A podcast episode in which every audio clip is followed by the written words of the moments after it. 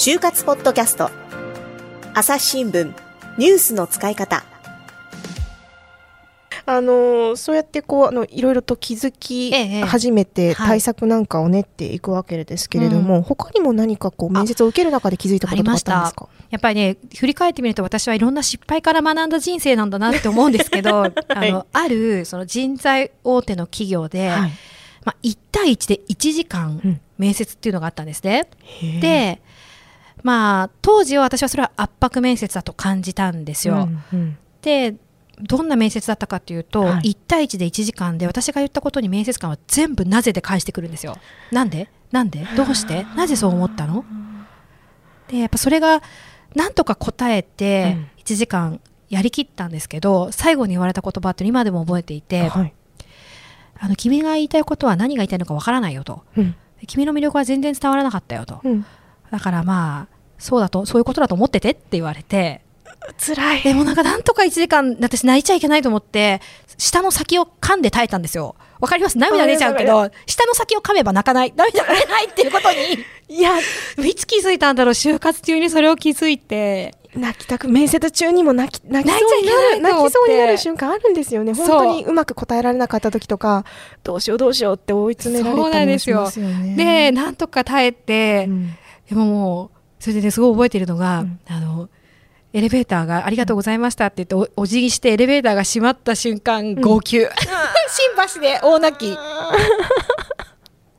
いやーちょっと当時の篠原さんを抱きしめてあげたい気分になりましたけれども。でもなんかね今はそこからでもうん。気づきがあって、はいはい。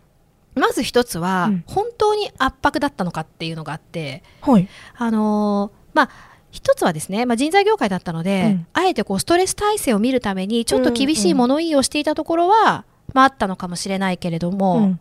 でも、もう一つは、うん。やっぱそのなぜなぜという問いにうん。自分がちゃんと答えられていないからよりこう圧迫されていると感じたんじゃないかと。確かに。できない。そう。できなかったって思えば思うほど追い詰められてきますそうなんですよよ。で、でそれやっぱね、学生のと話をしていても思うんですけど、うん。圧迫でしたとか、すごい面接官感じ悪かったって言うんですけど、うん。それって、答えられない自分からすると圧迫されてると思うけど、うん。自分が面接官の立場になってみると、うん。いやいや、じゃあ、こう、例えばね、じゃあ最近気になるニュースは何ですかって聞かれたときに、うんまず私の場合は苦手意識があると、うん。ああ、来ちゃったその質問と、当時。うんうんうんうん。で、なんとか答える。うん。で、面接官はきっとそれに対して、うーん、なんか違うなとか、いや、どういうことなんだろう、わからないなって思ったとしますよね。で、そこで終えないで、うん。質問の仕方を変えてあげたり、うん。こうやって聞けばもうちょっと違う話が聞けるんじゃないかなとか、こういう手助けの一言を言ってあげたら、うん。うんもうちょっと彼女が答えやすくなるんじゃないかな、引き出してあげようと思って、うん。質問してるケースがあるんですね。うん。うん。なんだけど、ううんわーこんな質問してきて答えられなかった私に、うん。またさらに聞いてきたと。うんなんて意地悪なんだと思いますよね。そうなんて意地悪な面接官なんだって思ったら、それは面接官は圧迫してるつもりなんか全然ないけどむしろ引き出して助け舟を、うとそう、出してるのに受験者からすると自分がこう準備不足がゆえに圧迫だと感じているっていうケースもあるかもしれないなっていうのは後々振り返っていやでもあの時私がもっと自信を持って自分のねうん。ことを自己分析なぜなぜに答えられるくらい、うん。自分の内面と向き合ったり考えを整理できていたら、うん。答えられたんじゃないかなっていうのも後から気づくんですよ。なるほど。とかあとはあそそれその時は、うん。なんかそれに対してはなんか対策とかはしたんですか？あ自己分析の対策、うん。ままあそのなうん圧迫面接を受けてからの。ああやっぱりもう一回自分の、うん。自分自身の返すなぜなぜを全部やり直しましたね。あー。あの聞かれ聞かれた通りにそれに答えられるようにに自分でもう一回なぜなぜなぜっをてやったりとか、であとね、まあ、ちょっともう一個気づいたこともあるんですよ。どっちがいいかな。あとここで私はまた無茶なことをするんですよ。な何したんですか？無茶なことをしたら何かっていうと、はい。さっき言ったんですけど、うん。面接の最後に僕は君の良さが分からなかった言いたいことが全く伝わらなかったよと。は魅力が伝わらなかったって言われたって言いましたよね、あはいはい。でそれは悔しすぎると思ってはい。あの人事の方に、うん。もうこれやちょっと電話をして電話をして当時。え？もう一回面接してくださいって頼んだことがあります。なんかそれは。もうこれありかな？ないかな？しかなって当時も思いながらでももうまあ基本落とされたと思ってうんああいう感じだったので落とされたと思って、うん。じゃあもう怖いもうもうこれ以上落ちることはないわけですよね。その会社にはですね。う。ん。もう残念もうそう思ってくださいってか言われてうん。帰ってきたので、うん。だけど人事に面接してもうこの前面接いただいた誰々ですと、うん。であのー本当に私の準備が足りなくてん。自分自身のこうきちんと語ることができなくて、うん。面接官の方にあの何が言いたいかわからない魅力が伝わらないと言われてしまいましたと。うん。でちゃんと自分の言いたいことをお伝えしたいことを伝えた上で、うん。違うってこの会社ではな、あなたは違うって判断されたのであれば、うんもうそれは納得がいくんだけれども、うん。私の良さが伝わらない言いたいことが伝わらないって言われて、うん。落ちてしまったらこんなに悔しいことはないからもう一度チャンスをいただけませんかってけなげな。電話をしました。でも電話する行動力すごいですね。いやもう迷ったけどもでも何もしないよりはした方がいいやと思って。でそしたらね、うん。受かってたんです実は。え？その面接は通過してたんですよ。あそうだったんですか。それはやっぱりその1時間にも及ぶ追求に耐えたまあ、それもあった泣かない泣かないでていいんですけど あの、まあ、やっぱりやりきったっていうのもあったまあししねそういった、まあ、そういうのもあったのかもしれないし、大丈夫でです、通過してますよっていうのうんを教えていただいて、まあ、内定には至らなかったんですけどね、最終的に。にということもありました。でもそのなぜなぜって聞き続けられたってはい言いましたけれども、そのなぜってどうしてそんなに聞かれたんですかねなんかその足りない部分とかっていうのは、うんそのただの単なる深掘りだけだったんですか？そうですね。でも今はやっぱりこう、今でも割とこう、なぜなぜっていうのうんを問いを深める面接みたいなのは結構、あまあ、ありますね。結構ではないかもしれないけど、うんうんうんまあ、自分のことをどれくらい言葉にできるかなとか、うんうんやっぱ本質に迫っていくじゃないけど、掘り下げていく。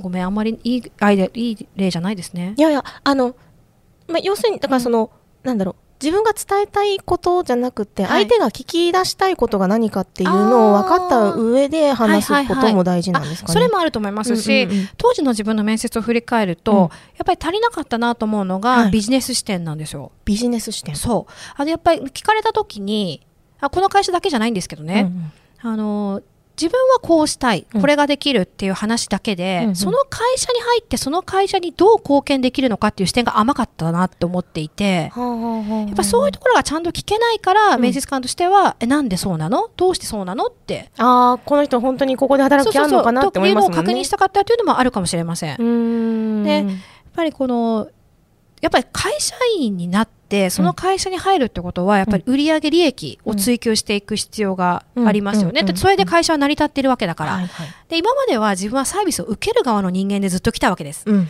大学だってうん。高い授業料を払ってはい。サービスを受けているし、はい。でも社会人になったら逆ですよね。うん。サービスを提供してお金をいただく側になる。はいっていう意識をもっと持たなきゃいけなかったし、うんうんうん。じゃあそれはその会社に入社したらうん。どういうふうに自分は貢献できるのかっていうことをもっともっと自分視点だけじゃなくてうん。会社のことを知った上でうん。話すっていうことが必要だったんだと思います。だから当時の面接官はきっとすごく私と面接して不甲斐ないというかもう物足りないなって君に分かってないなって思ったと思います。まだ学生気分が抜けないのかなみたいな。そ君本当にここで働く気があるのう。と分かってるって思ったと思います。社会人になるんだよ君はと、うん。それを試されてたのかも。あーそういうことなのかもしれないですよね。ね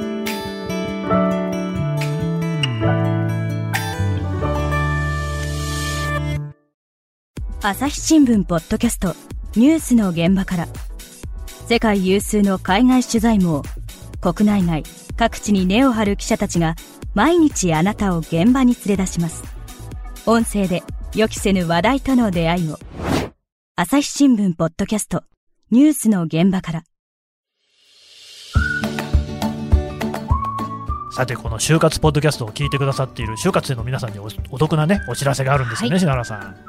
概要欄にある URL から、うん。朝日新聞デジタルの就活割にご登録いただくとはい。就活に役立つ特典3つをプレゼントします。はい、3つあるうちのこ今日はね3つ目を紹介してもらいます、エントリーシートの趣味特技欄で、もう悩まなくて OK 内定者の実例100をプレゼントしたいと思います。100はい。うん。エントリーシートにではにはですね趣味特技という欄があって、こちら文字数は少ないんですが結構大事なんですねで書き方一つで差がつきますので、じゃあでもどんな風に書いたらいいのか皆さん分かりやすくご説明しようと思ってですね、うん。私が過去に添削した学生のエントリーシートをうん。全部見返しまして、ほう。その中で内定者の例を100個集めました。これは知りたいですね、はうんうん。あのまあ、今回ね特典3つご紹介しましたけれどもこれ全部あの概要欄のところから申し込んでいただきますのでぜひよろしくお願いします。はい。皆さんの就活がうまくいくように全力で応援していますそれではまた次回お会いしましょう。この番組へのご意見ご感想を投稿フォームで募集しています。概要欄の URL からぜひお寄せください。ツイッターやメールでも受け付けています。ツイッターでは番組情報を随時紹介しています。アットマーク朝日ポッドキャスト。朝日新聞ポッドキャストで検索してみてください。